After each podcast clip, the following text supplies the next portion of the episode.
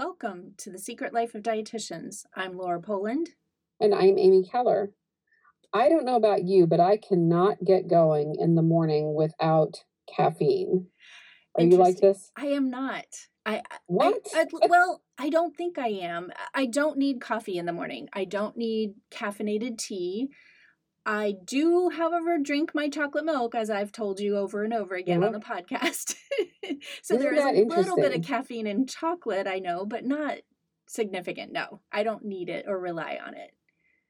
So last week when we had our our last two last episode, we talked about fluids. We talked a little bit about caffeine and hydration and the role that that plays. But we wanted to take a deep dive into caffeine itself because there's a lot here, and there's a lot of questions about is it addictive? Um, you know, do you withdraw from it?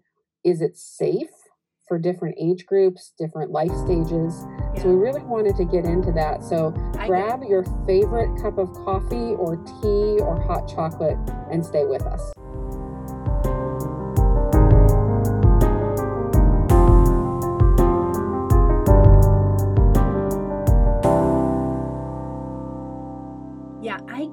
Lot of questions on how much caffeine, like how much coffee is too much.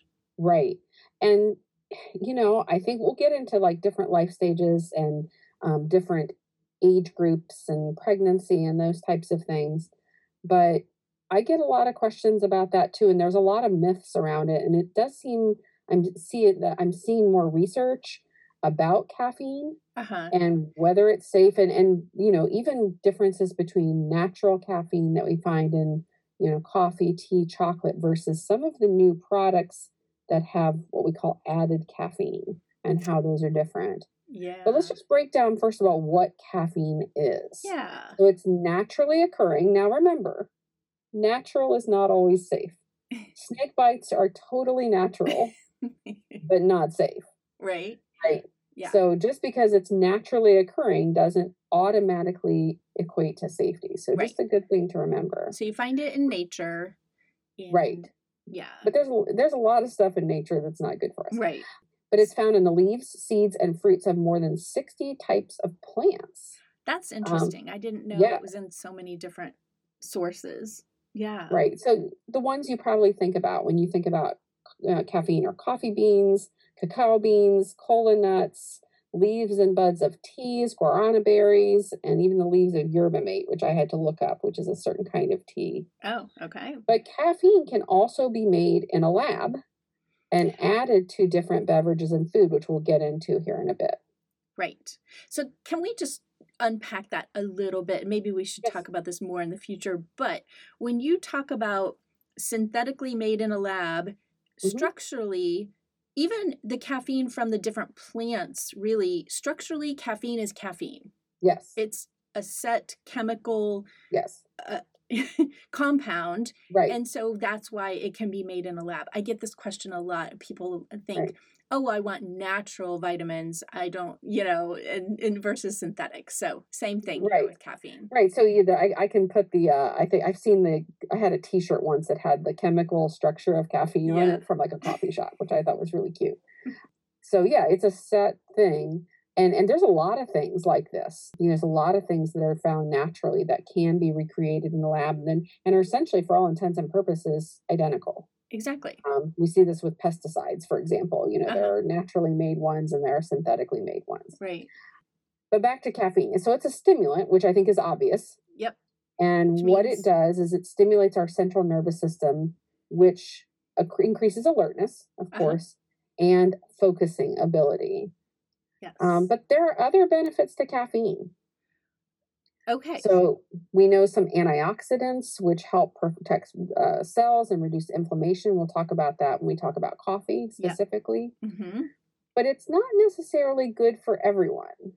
So there Right. are side effects. There are side effects because when you're consuming caffeine, it's obviously what you just said. It helps with alertness and your ability to focus, but it also can basically it's affecting your nervous system. So it can actually affect how nervous you feel. It can give you heart palpitations, and for some people, can give them headaches. Right. So caffeine is absorbed about 45 minutes after you take it. So this is why, you know, you get up in the morning and you have your morning coffee and you don't necessarily feel that immediate I feel good. Right. It takes a little bit before things hit your brain. uh-huh. But it peaks in about 15 minutes to 2 hours depending on how fast you metabolize caffeine and there are differences in how fast some people metabolize caffeine, which we'll talk about. Okay. So eating food though while you're drinking a caffeinated beverage will might probably will slow absorption.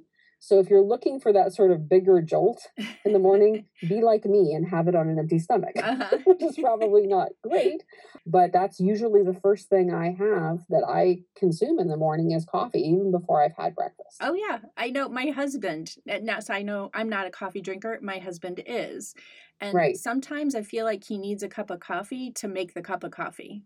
You got it. As do I. Yes. Um, interestingly, and we've mentioned this already, coffee is, coffee is our biggest source of dietary antioxidants.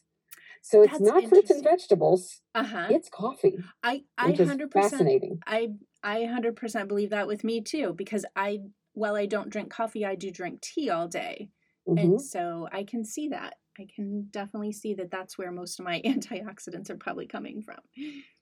One of the biggest myths I hear is that caffeine dehydrates us. And yes, there is a mild diuretic effect. So it does make you have to urinate. Mhm. However, the water in the coffee replaces what you're urinating. So it does not lead to dehydration in normal human amounts. so it's not now, the same. drink, right, drinking pots and pots of coffee all day, maybe it's different. But if you're drinking like a normal, reasonable amount of coffee, yeah. you're not getting dehydrated, even though you feel like you have to go to the bathroom right after.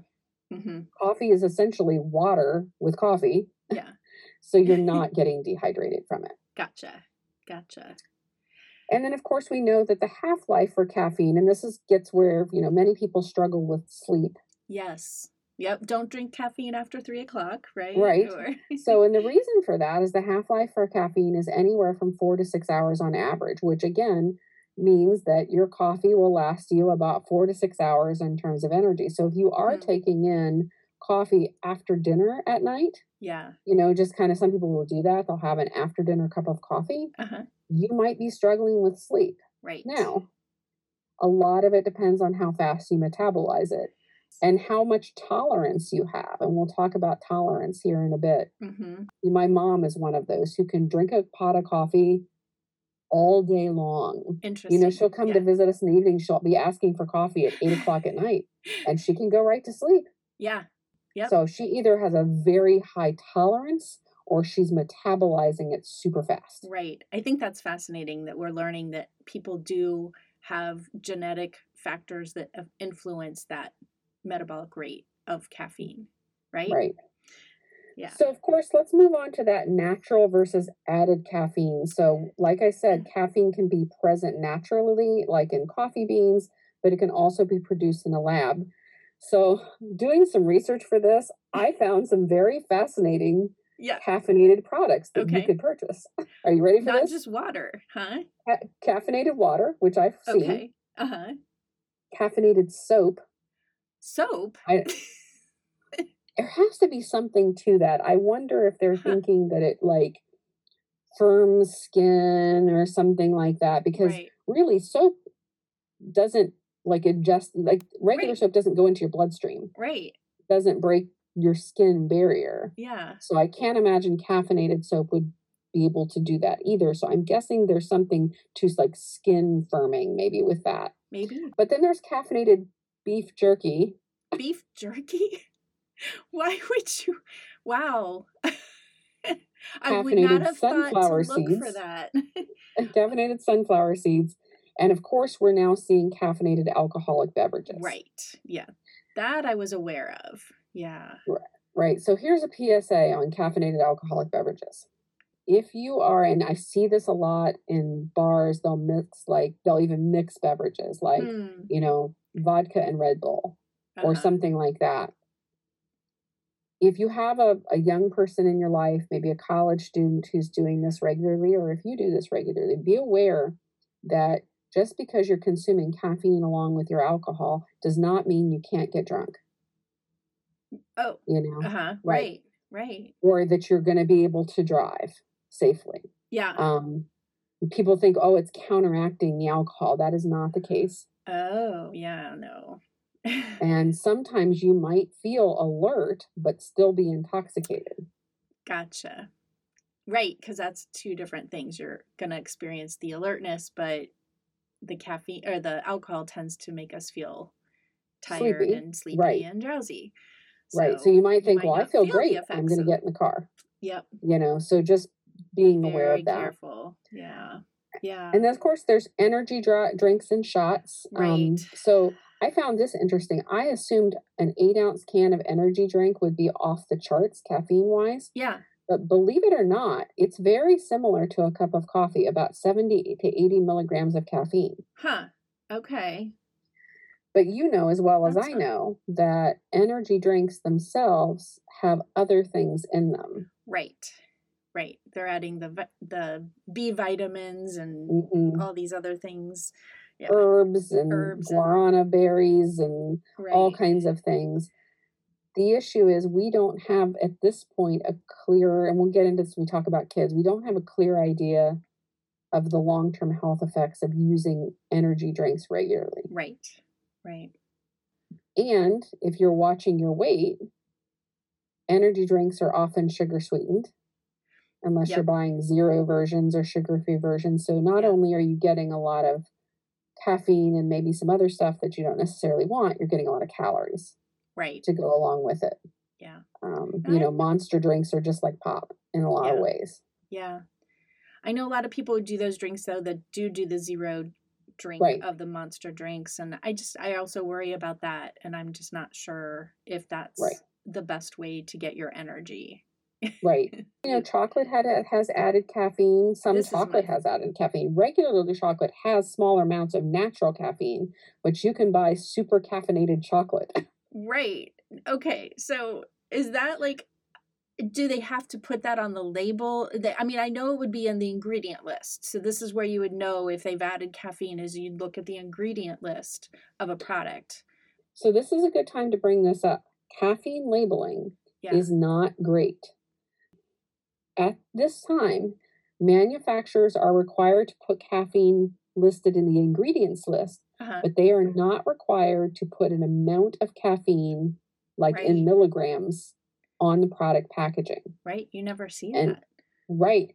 Now, to be fair, there is pending legislation Mhm. um, that was introduced about a month ago called the Food Labeling Modernization Act. There's a lot of stuff in this bill, but one of the things that's in this bill is caffeine mandatory labeling. Good. So when you buy an energy drink or a piece of caffeinated chocolate or Mhm. caffeinated sunflower seeds, Right. it will be on the label how many milligrams of caffeine is actually in the product per serving size. So Right. similar to other products, it'll be, of course, how much are you consuming? yeah. If you're consuming the entire product, this is the amount of milligrams of caffeine that you're taking in. Right. So I know even a cup of coffee isn't treated equally. There are varying amounts of caffeine Yes. in every different type of coffee that's out there. Right. Um, the website that I use, and we'll put this in the show notes, this is a wonderful website called the Caffeine Informer. You can type in your particular kind of coffee, and Oh. they have a lot to choose from, and it Uh-huh. will give you the exact milligrams of caffeine that is in that cup of coffee from Starbucks to Dunkin' Donuts to anything you can think of. Yeah. and then of course it'll give you for energy drinks and and all of these uh, the foods that have it added to it Uh-huh. um, you can get exact amounts that's very um, cool. That's awesome. it's an incredible resource for dietitians but also for the public that is interested in in thinking about how caffeine affects our health Yep. so Yeah. i'll put that in the show notes so what about pure caffeine? Have you seen those pills that yes they have caffeinated pills out there? So, this is something that is very dangerous. So, pure caffeine, like you might find in pills, powders, is extremely dangerous, harmful to your health, and should not be consumed by anyone. So, for example, uh, just a few minutes ago, I mentioned that an eight ounce energy drink or a cup of coffee has about 70 to 80 milligrams of caffeine per day Yep. one teaspoon teaspoon of pure caffeine contains 4700 milligrams of caffeine which is 10 times the daily recommended limit. Wow. Wow. Two teaspoons of caffeine, pure caffeine, is theoretically fatal. Right. Wow. So this is not something to mess around with. I know there are like, you know, NoDoz pills and things like that that people will take, especially if they're trying to drive through the night or Yeah. something like that. That would have a smaller amount of caffeine. Though sometimes they'll say it's the same amount of caffeine as a cup of coffee. okay. But if you're looking at purchasing pure caffeine, and I don't know even how readily available that is, this is not a safe thing for you to be using. I hope it's not readily available. Right. So So just being careful if you're hearing people saying, I want to use pure caffeine. Right, right. So let's talk about the recommendations for the different age groups and and uh, for us throughout our life. What is recommended for caffeine? I So know. let's talk about kids to start with. Yep. So the American Academy of Pediatrics recommends no caffeine for children under 12. Wow. Yeah, none. that's happening. Right. Well, I see it happening. I'm not sure. Yeah, I've. I I don't know about you. I mean, sure I I see give kids drinking kids pop and right a pop every once in a while. right. So no caffeine under for kids under 12. Okay. Now, to be fair, some kids are recommended to use caffeine if they have ADHD. So if you have a child who your doctor Mm. has said should use caffeine to manage ADHD symptoms, Sure. that's different. Right. And that's something that your doctor is aware of and the doctor is aware of the risks. But in general, there is Right. no reason for kids under 12 to be consuming caffeine. Okay. All right. As kids get older, we Mhm. talk about 100 milligrams a day is safe for kids 12 to 18. And this is about two cans of pop Okay. or you know um i guess if kids are into coffee at that age one cup of coffee ish Yeah. Would Mhm. be safe or some you know a couple of iced teas but generally we talk about 100 milligrams a day or less so if you're curious about your child's caffeine intake this is a great time to go to caffeine informer Uh-huh. and if you have an idea of what they're drinking just doing a quick search on caffeine informer Right. saying, okay, they're drinking two pops a day. Okay, that's about 80 milligrams of caffeine, 90 milligrams of caffeine. Yeah. We're good. But Right. if they're consuming more than that, that's something to be aware of. Those energy drinks, for example. So those energy drinks, yeah, if you really want to watch how much caffeine is in them. If it is the amount of a cup cup of coffee, Right, probably okay once a day, but right, I'm not sure I'd recommend energy drinks to anyone under 18. right. Generally, I think they look at teens as this is not necessarily something any teen should be consuming, Mhm. even though it may come un- in under the recommendations for caffeine based on the size of the container. Uh-huh. um, there's i think a belief that teens in particular are at risk for overusing energy drinks Yeah. and you know, even things like five hour energy yeah. you know i know a lot of kids use that you know a five hour energy is 200 milligrams of caffeine just one and that's so that's double the recommended limit a right. kid. Right. Wow. so just Okay. being aware of that okay. but even before the baby the kid- is born uh-huh. Yeah, um, pregnancy. We hear that a lot. so caffeine in particular has been somewhat controversial in pregnancy Mhm. I have remembered times, and maybe you do too, where caffeine of any kind was not recommended for pregnant women, Yeah. especially in the first trimester. There was concerns about increased risks of miscarriages and those types of things. Mhm. Um, and yes, caffeine can cross the placenta, Okay. and both moms and babies metabolize caffeine slowly. So, a high intake of caffeine by pregnant mothers can lead to high caffeine blood levels in a developing baby. okay. which theoretically can reduce blood flow and oxygen level, increasing the risk of miscarriage and, and lower birth weight. However, in moderation, and of course, what is moderation? Lower intakes are not necessarily harmful. So, if mom is having a cup of coffee Mhm. or two every morning, it's unlikely to be harming her developing baby. Okay. But if mom is drinking a lot of energy drinks in addition to the coffee and pop, Right. this can add up much you know, quickly. Yeah. So again, low, medium, um, high doses don't appear to re- increase risks of infertility. But like I said, I think in moderation, hmm caffeine is likely safe for pregnant women. Again, but with a careful eye, Right. you know, to make sure that they're not necessarily over consuming. Gotcha. I, I know when I was pregnant, though, my first trimester, like coffee was a huge turn off. Like I was a coffee drinker. Uh huh. I don't know if it was just hormonal or what, and maybe Right. that was my body saying, "You don't want this at this Right. time." Right. I was I was a latte girl, and I loved going to Uh-huh. Starbucks. And ugh, that first first trimester, I did Uh-huh. not want it. I do think that I I remember having aversions while I was pregnant, and they were different with my different kids. So i i- it's interesting and fascinating, and I think your body kind of tells you what you should and shouldn't be doing sometimes. Right. So listen to your body.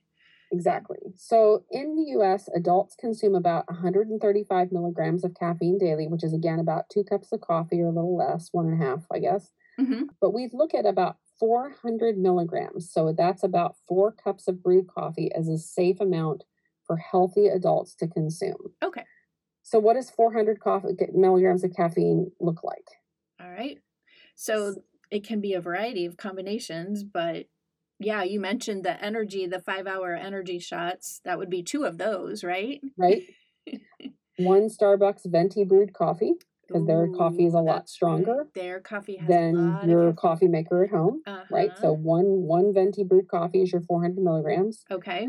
Five eight ounce Red Bulls. And you might say, well, I would never drink five in one day, and that's fine. Right. Except you might have coffee in the morning and then a Red Bull in the afternoon. It's it's cumulative. Right. Two and a half 16 ounce Monster Energy drinks. Now here's where it gets real interesting. 12 12 ounce Cokes. And again, a lot if you're drinking a pack of Coke every day, we have problems other than caffeine. Right. Right. But it does show that caffeine levels in soda are not as high as you think they are. right. Yeah. It's not nearly as high as coffee, not nearly as high as coffee or energy drinks. Yep.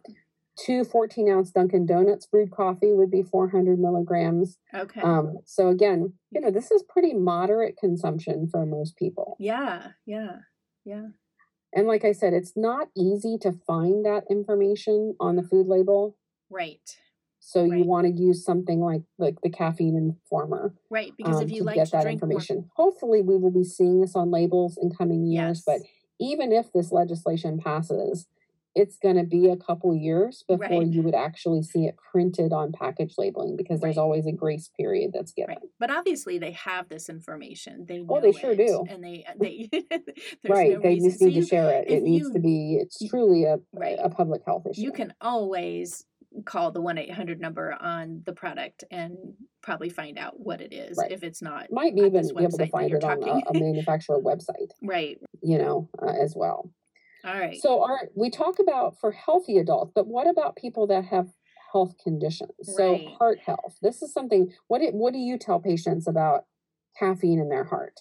Yeah, so if you've already got heart problems and you're already having issue with increased blood flow, um, increased blood pressure, there can be effects with that. And so I always tell the my clients with heart disease that you know, obviously we listen to whatever the physician has told them in terms of how much caffeine is allowed. But yeah, kind of stick to maybe two cups, or I guess maybe, I guess I haven't really thought about it in terms of the milligrams, but like Mhm. two eight ounce cups of coffee a day. Yeah. Is generally what I would recommend. Right. I mean, we look at, you know, people with AFib, you know, that abnormal heartbeat, should they be concerned about their caffeine intake? When I work Right. with patients in the hospital, of course, when they come to the hospital, we often put them on a caffeine free diet, which makes everybody nice and grumpy um, because they're having testing. But when they go home, usually what I say is speak to your doctor about how much caffeine they're typically comfortable with. And I believe that most doctors can say moderate consumption, one to two cups, is Okay. not going to be harmful to most people, even if you have heart issues. right. There may be some difference with energy drinks in terms of how that affects things like hypertension. So, again, for somebody who is dealing with hypertension, I would think, you know, caffeine in the form of coffee is probably okay. Caffeine in the form of Red Bulls, maybe not so much, Right. um, or in the form of monster energy drinks. So, it probably is, is safe again for coffee, but not necessarily other, and tea, for example, but not necessarily other things. right. Yeah. Because there's We have Go ahead. I was going to say there's a lot of studies out there, but you know the negative effects really haven't been found on Right. clinical trials, and and uh, so and, and even the association with higher risk of high high blood pressure with coffee drinking. Right. Um, we haven't been Again, able to show I- in Right. research. I think again, it's it's more about the amount, not Right. necessarily the consumption. and it's just amount a, an idea of we know this is what it happens in the body and we know this is what's going wrong in the body so it just doesn't seem like a good idea Right. In large amounts. Yeah. yes Yeah. yeah Um, in terms of caffeine and sleep, and of course, it's obvious to think about Hmm. what that might do to your sleep. So, interestingly, caffeine binds to the adenosine receptors in our brain. So, adenosine is a chemical that in our blood that builds up during the day, uh-huh and eventually you hit sort of a peak of your adenosine, and it makes you want to go to sleep. So, the problem is caffeine binds to those adenosine receptors, which not only lowers that adenosine level, gotcha but decreases other hormones that affect sleep, such as dopamine, uh, norepinephrine, serotonin, and GABA. mm. So it mhm. also affects melatonin levels in our bodies. So it can lower your melatonin levels. So again, this is something that if you're struggling with your sleep and you are consuming caffeine late in the day, maybe take an assessment of whether that's good for you. Yeah. You know, if you're somebody who works a shift job, I feel so bad for shift workers. oh i you do know, too. It, that's because the their hardest mm, thing. hormones are already messed up for their sleep, and then you throw coffee in on top of that, and I, yeah, I don't even sometimes know how to advise them. i um, agree. I agree Yeah, but so I would say if you're finding that you're having trouble sleeping, looking at that, minimizing caffeine intake later in the day and right before you go to bed. right give yourself that at least four to six hours Right. were So again, remember that half life. right So, can caffeine help you lose weight? So, um, I've seen this added to weight loss supplements for burning calories, yep but there's no evidence to back, back this up. So, I suppose if you're tired because you're not eating enough, yeah caffeine could conceivably give you more energy. right We know that it stimulates the sympathetic nervous system as well, which might help, help suppress hunger, uh, make you feel fuller, uh, and theoretically could increase the breakdown of fat cells. hmm However, you would have to consume a large amount hmm of caffeine to make this work. Okay So, six cups of coffee a day may need be needed to achieve a modest increase in calorie burning.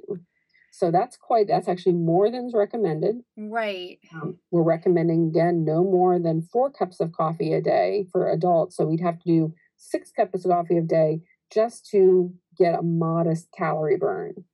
And that doesn't And then- se- right. that seems to contraindicate the sleep thing. So then you are you going to be messing up your sleep, which then exactly. we know Also affects your weight. it also affects your weight, right? Right. And you know, I drink my coffee black, but I know a lot of people don't. Right. And so there are a ton of calories in things like creamers, sweeteners, yeah. um, sweetened creamers, lattes, mochas, you call you name it. Even These are not tea- mhm. healthy coffee drinks Right. in any way, shape, or form. These are milkshakes essentially Right. with caffeine added. Right. Um, so if you're going yeah. for the caffeine for the calorie burn, it's you know, you're adding back all the calories in these other products that you're adding to Yes. and more. Yep. So definitely not a good weight loss approach to Right. increase the caffeine. Got it. we do know there's maybe beneficial effects of coffee uh, with things like liver disease, um, liver cancer prevention, fibrosis, cirrhosis. Mhm. Um, we also know it may have a reduce our risk of gallstones to consume coffee. And interestingly, decaf does not show as strong a connection as caffeinated coffee. So it's likely that caffeine actually contributes to that gallbladder protective effects. Okay. Um, so again, you know, if you're looking to prevent liver disease, gallbladder disease, um, you may be interested in consuming coffee. Interesting. You know, I drink decaf tea. I don't even drink caffeinated tea. So I don't know how you function. I don't. I don't You're either. high. You're high on I'm life. high on life. That's me. but I, I I do I have added in a little bit of a caffeinated I do add one tea bag of a caffeinated for flavor. I use a flavored tea, so I'm assuming there's a little bit of caffeine in that. I'll have to look it Right. up though. I don't know. So, So one thing I've been reading a lot about recently is about how caffeine affects athletic performance, and the Ah. the, the studies are kind of mixed on this. Um, there is some thought that um, caffeine, you know, consumed after exercise may increase stored carbohydrates in our muscles, so that glycogen, which may help you have a better workout next time. Yes, I've Um, heard that too. I know that some people who run or exercise will have caffeine, as you know, a cup of coffee before they go and run, and Mhm. find that it necessarily might kind of feel like they're it decreases their effort levels, or at Uh-huh. least their perceived effort levels when they're exercising. That makes sense, right? Um, but we do know that again, the research is mixed, and too much caffeine consumed before exercise not only makes you have to stop to go to the bathroom, but also may have no benefit to your workouts. Gotcha. So I, you know, I think it's reasonable for athletes to consume moderate amount of caffeine before they, you know, a cup of coffee before they go for their morning run Mhm. is fine. Sure. Um, or you know, consuming you know caffeine after exercise may be reasonable, but again, all within those moderate amounts. Right. Overdoses, super doses have no benefit to athletes. Yep. More is not better. Right. So let's talk about caffeine sensitivity. So we talked about, um, uh, you know, at the beginning that some people metabolize caffeine factor uh, more quickly. Mm-hmm. Um, there's an enzyme uh, in our liver called CYP1A2. You don't need to remember that, but this is the enzyme that determines how quickly we metabolize caffeine. So some people genetically produce a lot of this enzyme, and some don't produce very much at all. The majority of us are somewhere in the middle, Mhm. so we metabolize caffeine more normally. But I'm wondering if my mom has a lot of this enzyme. yes, she must. she she either must metabolize quickly or she's extremely tolerant to caffeine. right. And like I said, there are other genes that you know cause us to be rapid caffeine metabolizers. About 10% of the population is considered a rapid rapid caffeine metabolizer, and they're not very caffeine sensitive. Okay. It's only 10% of us. Right. so again, most likely you're not right. necessarily a fast metabolizer of caffeine, so we need to be aware of that. Yep. Most likely. And then finally, caffeine addiction. And this is something that I really have trouble with the word addiction when Yes. we talk about caffeine. I have trouble with the word addiction. when We talk about sugar, Oh, absolutely. 100%. Me too. right? Addiction to caffeine is likely not a phenomenon. Okay. Um, and there have been no evidence of true addiction found in studies. So while regular users of caffeine can develop kind of a tolerance or a dependence, Mm-hmm. and of course, if you withdraw your caffeine suddenly, Right. you can get a headache or Uh-huh. maybe some other symptoms. But this does not qualify as addiction. Addiction is pathological, it's compulsive. okay. Um, right. It's not, caffeine is likely dependence and not addiction. And in fact, in the DSM 5, caffeine addiction was that DSM 5 is the manual of psychological disorders. Mm-hmm. Caffeine addiction is not listed, Right. but caffeine use disorder and withdrawal are listed. So, yes, we Hmm. know that you can have caffeine withdrawal, but that does not mean you're addicted. Gotcha.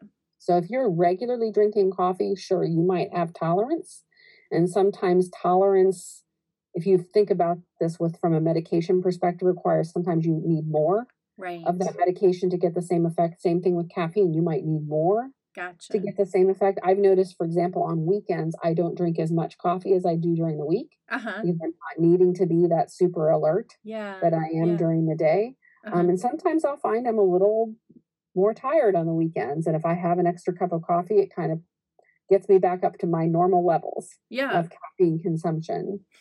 Again, this can happen with addictive and non addictive substance, substances and drugs as well. So, again, tolerance is not addiction and dependence is not addiction. Okay. But people do experience withdrawal.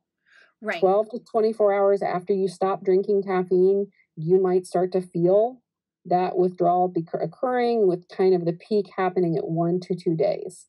okay So if you find you missed your coffee for a day for whatever reason, yes, you might end up with a headache in the afternoon and feel Uh-huh. kind of sluggish. Yes, you're probably withdrawing from that caffeine. But I thought it was very interesting in my research for this.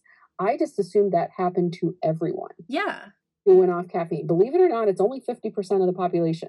wow There are some people, I don't know who they are, but they're lucky. can, can miss their morning coffee and function not- fine the whole day with no, you know, right withdrawal headaches or feeling bad. uh-huh Um, I just assumed it was everyone. everyone yeah i would it's really only 50% of habitual coffee drinkers will not experience any withdrawal at all.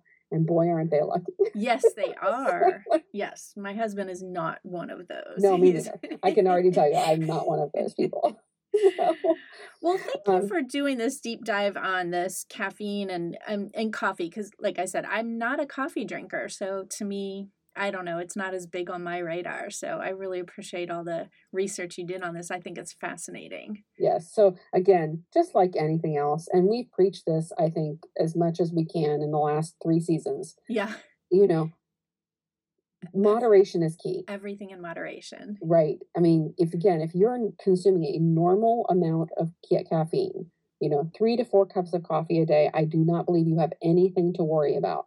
Nope. If you are consuming pots of coffee all day and you're struggling with your sleep Right. or, you know, whatever, that might be time to reevaluate. And especially if you are, you know, compounding your caffeine throughout the day, you're having coffee in the morning and then an energy drink in the afternoon and then soda with dinner. Yeah. Yeah, that can add up. Right. So, you know, if you want to say, you know, I love my coffee and I'm going to have coffee in the morning, enjoy it in the morning Yeah. Yeah. and then switch de- de- de- like to decaf in the afternoon if you must Right. must have it before dinner. You know, we've even tried half calf Mhm. here at the house and that Yeah. can give us a little bit of a push in the afternoon, Uh-huh. but it doesn't affect our sleep at night, which is what is very Right. important. So, Right. I just go back to the don't forget too the antioxidant and the the effects Yeah. that it has. It's a positive thing, right? Right. So I think we find more studies saying that coffee drinking, and to be fair, coffee drinking without sweeteners and creamers, right, right. You're gonna Talking negate about that black effect coffee here. otherwise. right. right? You're talking about not not you know mochachinos and and, and just Mhm. that's not that's Right. different Right. than black coffee. Yeah. You know, if you can find if you can enjoy black coffee, hmm then that's a that's a good thing. Yeah. Because again, you're getting all of the benefits without any necessarily um, extra calories that come along with it, or you know, Extra and when you put sugar in your coffee, Right. the antioxidants are there, but then you're also consuming sugar, which is Right. not great. Right. So, Right. yep. All right. Well, if you have questions about caffeine or any other other issues, uh, we would love to hear from you. If you want us to take a deeper dive on another subject, again, we love to do these kind of deep discussions about just a smaller topic like this. You can reach us at dish at secretliferd.com. You can also uh, get with us on Instagram at the Secret Life Dietitians, and we will also we will see you next time wherever you get your podcasts.